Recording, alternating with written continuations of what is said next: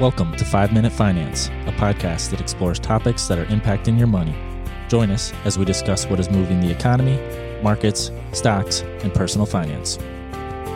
This podcast is for entertainment and informational purposes only and should not be relied upon for investment decisions. Before acting on any financial advice, you should consult a financial professional who can review your specific financial situation. Any opinions expressed by the hosts or guests are their own and do not reflect the opinion of L V M Capital Management. Clients or employees of L V M Capital Management may maintain positions in the securities discussed in the podcast. Welcome to Five Minute Finance. Tyler and Jordan here, going to review some first half data in the stock and commodity markets. And we'll start with the returns for stocks and bonds to start the year. The first half, the S and P five hundred was down just over twenty percent. The Russell two thousand, which is small cap stocks, was down almost twenty-four percent. And the NASDAQ one hundred was down close to thirty percent. So a rough start to the year, as well as bonds had poor returns as well, down about fourteen percent on the Bloomberg Aggregate Bond Index.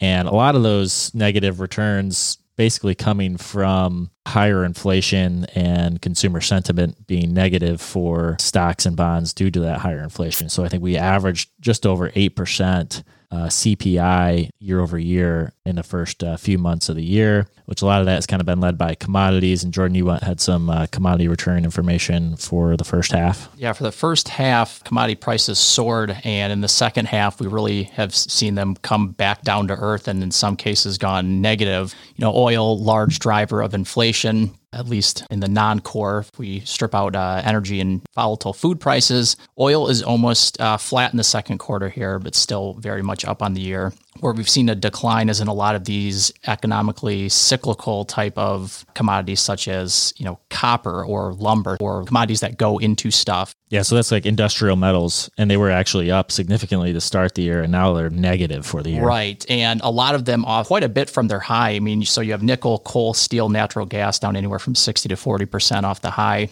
And Doctor Copper, which is kind of an economic barometer of growth, we just saw this morning, is down, you know, somewhere between thirty and forty percent from its peak two. You have slowing Chinese growth. You have a lot of issues in Europe. And then here, as you were saying, these kind of recession fears, whether it's consumer confidence or, you know, stickier inflation, is is helping to, at least in the mindset of consumers and businesses, help drive down commodity prices. And one that's kind of been really sticky is energy prices, in particular, you know, here, but even more so in Europe, when you've had kind of a, a larger supply shock in Europe, sending energy prices higher. Right. And, and largely due to Europe's dependency on Russia for commodities, but more specifically gas, oil, and, and natural gas. So heating the homes, that's that's a real concern right now to a lot of European countries. You know, where are they going to source this from?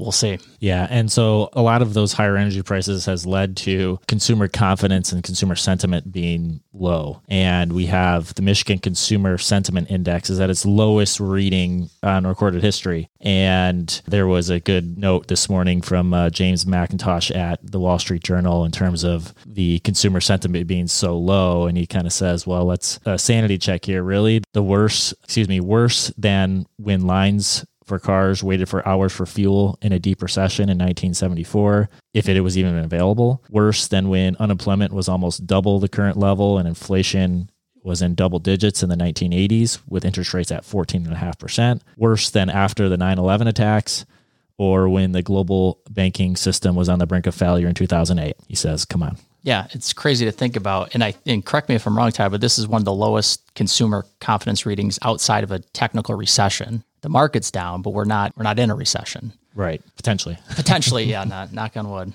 So it was a struggle to start the year, but some of the good news is, one, the S and P five hundred valuations have come down, and now the forward P E ratio on the S and P five hundred is roughly fifteen times, and that's below its five and ten-year average, closer to nineteen times on a five-year average and seventeen times on a ten-year average. So valuations look much better than we've seen over the last five and ten years. The other positive is, as we've mentioned on some of our previous podcasts, in terms of S and P five hundred returns after declines of fifteen and twenty percent, the figures we have here today are twenty percent.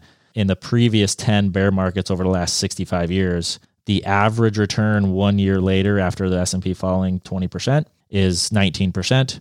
And two years later, the market's up almost thirty-four percent. So returns typically are positive or historically have been strong after seeing these types of declines. Would that be the buy the dip syndrome? There you go. That's the buy the dip. The other thing is when you take a look at the return needed to reach the January twenty twenty-two peak. So if you look out one year to get back to the high, which is close to forty-eight hundred on the S and P five hundred, you would need a twenty-eight point five percent return, which gets you pretty close to what the median was one year later after a twenty percent decline in the market. If you look out two years, so if it takes two years to get back to the prior high, that's an average of fourteen percent a year. If it takes three years to get there, it's another ten percent a year. So either either way you slice it, if we get back to those prior highs, you should see some pretty strong returns relative to what we've seen historically. There's not too many ten-year, certainly fifteen or twenty-year periods where the market is negative. Might be a bumpy ride to get there, but ultimately, you know, time in the market will serve investors pretty well. Absolutely. All right, we'll leave it there. Uh, feel free to reach out, podcast at L V M capital dot com.